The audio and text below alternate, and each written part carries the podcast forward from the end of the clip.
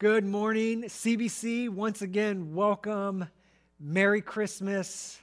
Uh, wasn't that a lot of fun? I had watched that a few times already now, and every single time I am just so filled with joy uh, watching our kids in that video. Hope you enjoyed our children's ministry Christmas program. I know slightly different than previous ones, but it's always a blessing, always a joy to see our kids celebrate Jesus.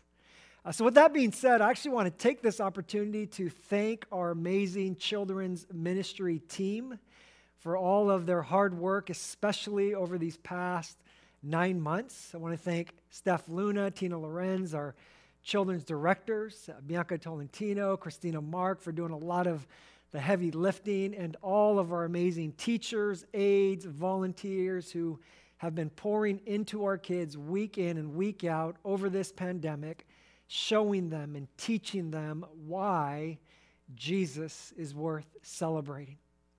I also want to thank our media intern, Nikki Yoshinaga, who spent countless hours uh, putting that video together. Uh, it was amazing. I absolutely loved it, and I hope you enjoyed it too. Well, this morning we are continuing our Christmas series on Advent, a season of preparation and anticipation as we remember and celebrate the birth of Jesus and the significance of that single event in history. And as we celebrate uh, this season together, uh, one thing that we're doing together as a church is we have been lighting uh, a separate unity candle, not unity candle, that's for weddings, and I don't know why I just said that, but we've been lighting separate Advent candles each week as a symbolic way to focus on Jesus' birth and to remember and acknowledge the significance and the impact that it has on us today. So far, we have lit the hope candle and the love candle. So if you have those two candles with you right now, let's go ahead and light them together.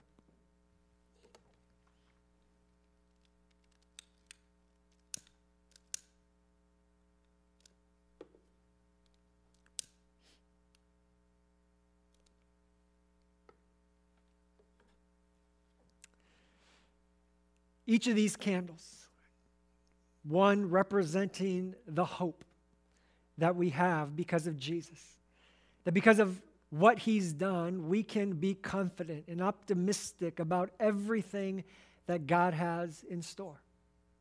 Secondly, we are reminded of the love that has been demonstrated to us by Jesus simply coming to earth. For God so loved the world that he sent his one and only Son. And today we're going to light the peace candle. We're going to reflect upon the peace that God extends to us through Jesus. And we're going to look at one practical way that we can experience more of it. Scriptures tell us that on the very first Christmas, that an angel of the Lord appeared to a group of shepherds out in a nearby field tending their sheep. And this angel would say to these shepherds, as recorded in the Gospel of Luke, chapter 2, verses 10 to 12, Do not be afraid. I bring you good news that will cause great joy for all the people. Today, in the town of David, a Savior has been born to you. He is the Messiah, the Lord. This will be a sign to you. You will find a baby wrapped in cloths and lying in a manger. Well, immediately after, we're told that the heavens opened, that a choir of angels appeared, literally thousands of them, declaring, as recorded in verse 14, Glory to God in the highest heaven, and on earth peace to those on whom his favor rests. Glory to God in the highest heaven, and on earth, peace to those on whom his favor rests. Peace to those on whom his favor rests. Now, this word peace is loaded with meaning and significance. Right? The fact that on the very first Christmas, all of heaven is declaring God's peace tells us a little something about just how significant this is. The word peace that we see recorded throughout the New Testament, it's, it's rooted in a Hebrew word, the word shalom. And shalom carries the meaning of, of wholeness and completeness. To have shalom, to experience shalom, would, to, would be to, to thrive and to, to flourish in every dimension of life physical, emotional, social, spiritual. And thus, in the context of relationships, to have shalom uh, not only meant the absence of conflict or tension, but the presence of perfect harmony, affection, fulfillment. And thus, in the Old Testament, a peace treaty or a treaty of peace between two parties uh, would involve uh, two parties coming together and not only promising to stop fighting, but promising to seek out the welfare and the well being of the other. In other words, to provide and to protect. It's one party saying to the other, I promise to not only not fight you, I promise to do what is good for you, what is best for you. And thus, the angels, what the angels are declaring to these shepherds, what angels are declaring to us through Scripture, is that Jesus coming to earth was God ushering in his peace to those who want it. Now, the rest of Scripture would go on to expound what this peace entailed and the great lengths that God would go to make this available. In short, because of Jesus, by faith, we can have peace with God, that our sins are forgiven, anger and hostility wrath and punishment are set aside and it's replaced by love, mercy, and favor. And because of Jesus, because we have peace with God, we can also have peace with one another. Sins can be forgiven, anger and hostility, wrath and judgment can be set aside and replaced by love, mercy, and favor. And because we have peace with God, because we have peace with one another, because of Jesus, one day we'll have peace with all of creation, living in perfect harmony. A new heaven, a new earth, new bodies no longer affected by sin or brokenness. So the shepherds, they're, they're seeing all this, they're hearing all this. It's hard to, to know how much of it they, they grasped. But what they experienced was amazing nonetheless. So they decide to head over to Bethlehem and to see what this angel was telling them about. So they go to Bethlehem. They find a group of people. Amongst that group is Joseph and Mary and a baby wrapped in cloths and lying in a manger, just as the angel had described. So the shepherds, they, they're, they're excited and, and they're telling everybody who's willing to listen exactly what they had just witnessed. Right? That an angel appeared, right? talking about a Messiah being born, great joy, uh, great news of great joy. Town of Bethlehem, wrapped in cloths, lying in a manger, glory in the highest heaven, and on earth peace to those on whom his favor rests. And then we're, we're given this interesting statement in verses 18 to 19. It says, And all who heard it were amazed at what the shepherds said to them. But Mary treasured up all these things and pondered them in her heart. Now, here the author Luke compares and contrasts Mary's response to the shepherd's message in comparison to everyone else. Now, it's hard to know who everyone else is referring to. It's Joseph, it's perhaps other relatives, family members, friends, neighbors, Christmas carolers. And what Luke tells us is that everyone else was amazed. All who heard were amazed. But Mary treasured all these things and pondered them in her heart. Now, there's nothing wrong with being amazed, uh, experiencing a sense of awe and wonder over something that God does. That's, that's healthy, that's natural, that's a good thing. Luke tells us that all who heard were amazed, which means that Mary was amazed too. But she took it one step further. She treasured those things, she pondered them in her heart.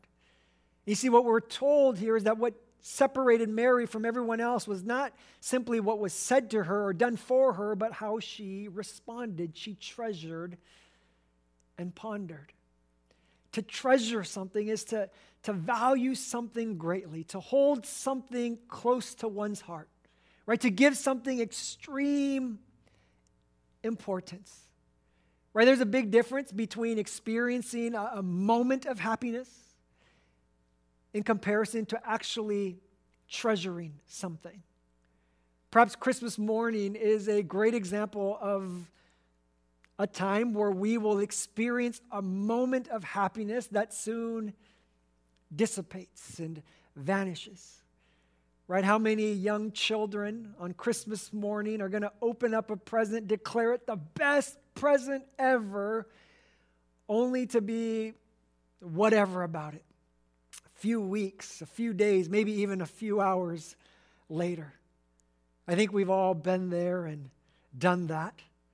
It pretty much sums up my personal relationship with Amazon Prime right? I go online, I order the best present ever to myself. And for a day or two, I am just living with excitement and anticipation.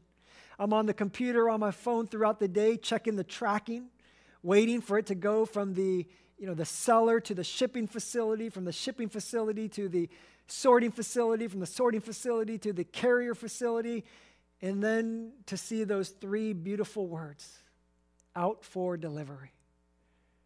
Finally, receive that package, open it up. I'm excited, I'm thrilled, the best present ever to myself. Few days later, it's just stuff. Now, compare that to something in my life that I kind of, maybe, sort of treasure. In addition to all the important things like God and family and ministry and church and whatever else it is you think I should treasure, in addition to those things, one thing that I've grown to kind of maybe treasure, and it's a little embarrassing to admit, is my bike. It's my bike. Now, at our house, we have uh, an attached garage, like many of you do. But what's a little weird is that the, the door that is connected, that connects our house to the garage, it's, it's actually, it's in our master bathroom. Little weird, awkward, but it's the only place we could put it with codes and permits and all that stuff. So whenever I'm in the master bedroom, whenever I'm near the bathroom, when I'm maybe even in the bathroom, throughout the day, I will inevitably consciously, sometimes subconsciously, walk over, open up that door to the garage, turn on the light, and just gaze upon my bike. And when I look at the bike and I think about riding the bike, I feel a little warmth, I feel a little joy, excitement. And I know it's, it's embarrassing to admit. I am sinful and imperfect, so please don't judge me. Uh, rather, pray for me that nothing bad ever happens to my bike. Now, joking aside, I think all of us have certain things in, in our life that we treasure a little more than we do other things in our life. For some of us, maybe it's a material possession, maybe it's a car, Maybe it's a set of golf clubs. Uh, maybe it's someone in our life, a significant other. Maybe it's our kids, our grandkids, nieces, nephews. Maybe it's a hobby or interest of, of some sort. But for Mary, what she treasured was everything God had said to her, everything God had done for her. And because she treasured those things, she pondered them in her heart. In other words, she thought about it continuously. She dwelled upon it day and night. And it's kind of fascinating to try fascinating to try to imagine what Mary thought about when she pondered those things. Maybe she thought about why, why God chose to, to bless her. Out of everybody on the planet Earth, why, why her? Maybe she thought about what, what Jesus would be like, what he would be like as a, as a baby, as a, as a toddler, youth, a teenager. Maybe she imagined how things would, would unfold, how her life would turn out, how God would fulfill his promises regarding Jesus. You see, Mary's ability, her commitment to treasuring the things of God, to thinking about it continuously, this would be instrumental in her faith and in her journey. You see, one would kind of imagine that if you give birth to God in flesh, you'd be set for life. You'd be taken care of. You wouldn't have to work. The rest of your life would be comfortable. But that wasn't the case. That wouldn't be the case for Mary. Being God's mom and disciple simultaneously would prove itself to be complicated and challenging. First, raising him as, as a child, eventually, following his ministry, listening to his teachings, seeing his miracles, overhearing the criticisms and the hate, watching him being tortured, executed, witnessing his resurrection, receiving his commission, striving to obey all his instructions. And through it all, Mary knew God's peace. She remained faithful and strong. And that's the question for us this morning is do we truly treasure the things of God.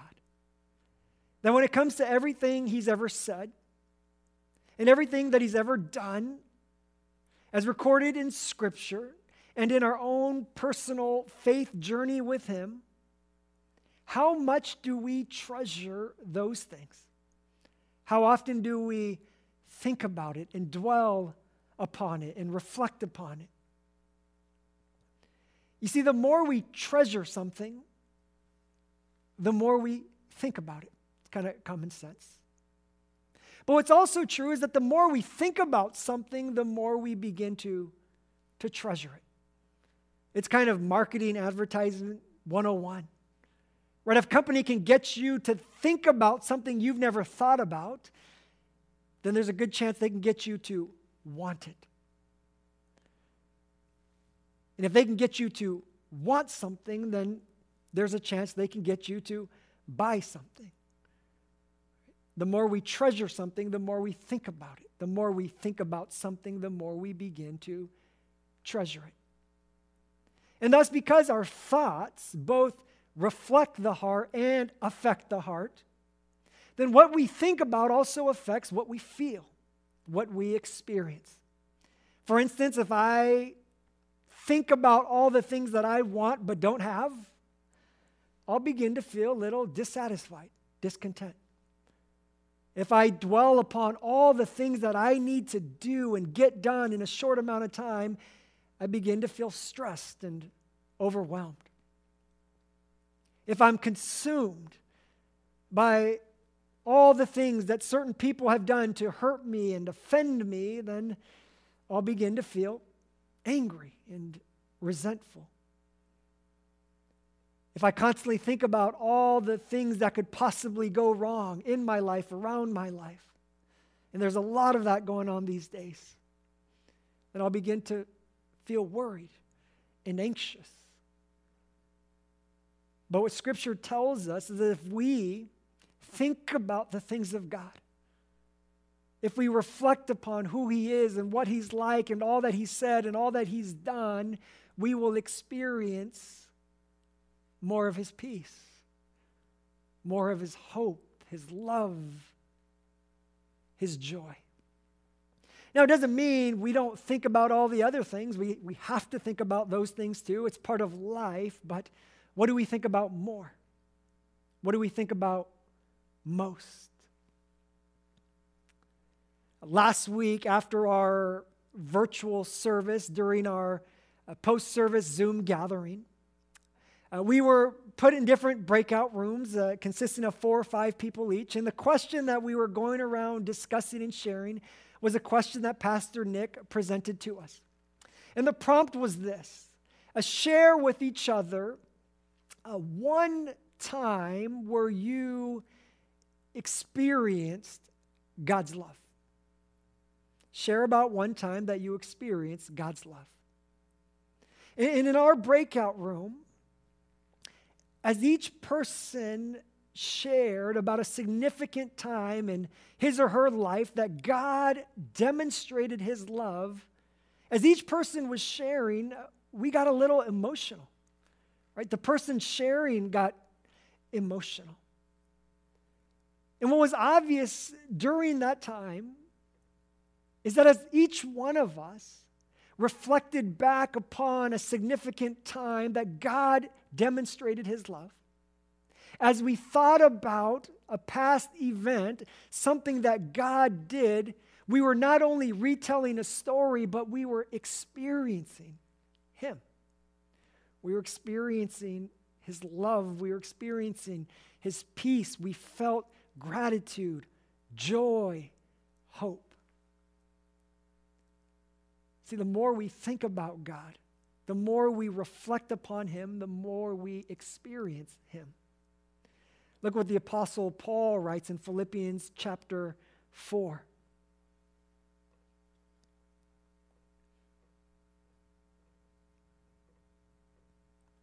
verses 8 and 9. Finally, brothers and sisters, whatever is true, whatever is noble, whatever is right, whatever is pure, whatever is lovely, whatever is admirable, if anything is excellent or praiseworthy, think about such things. Think about such things. Verse 9 whatever you have learned or received or heard from me or seen in me, put it into practice, and the God of peace will be with you. As we make our way towards Christmas this week, as exciting as that might be for some of us, or as challenging as that might be for some of us in light of our circumstances, and as basic and as elementary as this may sound, let us be intentional. Let us be committed to pausing throughout the week, simply stopping to think and reflect about what we're celebrating. That Jesus came to live amongst us. That out of humility, he died for us even death on a cross. Because of his life, his death, his resurrection, we are forgiven and adopted as sons and daughters. We're given the Holy Spirit to dwell within us. And God is constantly at work for us to do what is good and best for us. In a few moments, we're going to light the peace candle. And after we light that candle, Matt and the worship team are going to come back on stage and they're going to give us a minute 30 seconds to a minute where we can just reflect and think about what we're celebrating. to think about God coming to earth, Jesus being born to live amongst us. So if you have your candles, uh, let's go ahead and light the peace candle together right now.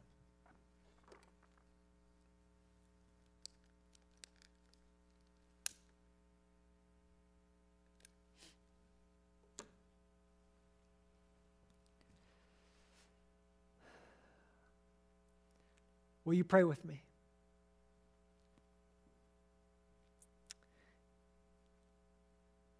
God of love and grace,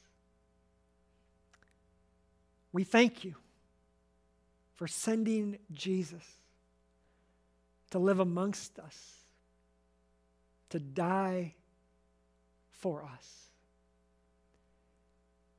And as we sit in your presence now, as we consider and reflect upon who you are and all that you have done for us. God, I pray that you would help us to see you clearer. Pray that you would help us to hear you better. I pray that you would enable us to know more of your peace. So, God, we give you our hearts, we give you our minds, we give you this time. We thank you, we praise you. In Jesus' name, amen.